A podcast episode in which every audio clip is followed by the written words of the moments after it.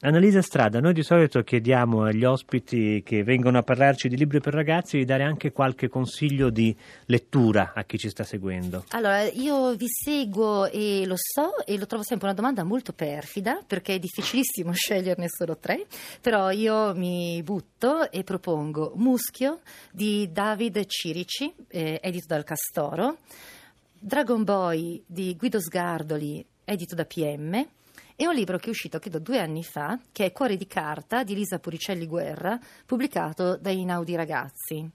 E ho un perché per tutti e tre, lo devo dire? Certo. Allora, Muschio perché parla di guerra dal punto di vista di un cane e mm, non sto a dire che ha un punto di vista più umano, ma ha un punto di vista molto bello perché eh, da questo cambio di angolazione possono emergere gli aspetti marginali della guerra che però sono quelli tangibili e dà veramente l'idea di che cosa sia un conflitto eh, molto più che una descrizione cronachistica di quantità di morti e di bombe.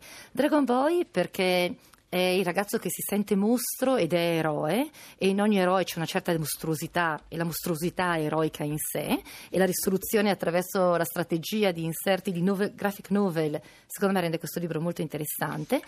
E Cuori di carta perché è un libro che parla di libri, ma tratta i libri come contenitori di messaggi, intesi proprio come mh, parti in cui può essere infilato un foglietto in una società in cui non si può parlare. E questi tre libri mi sono piaciuti molto. Annalisa Strada, grazie, Grazie per i suoi consigli. Eh, ricordo il romanzo di Annalisa Strada, MMS, Chi dice la verità, pubblicato da E1 Edizioni, e il nostro libro del giorno oggi qui a Fahrenheit.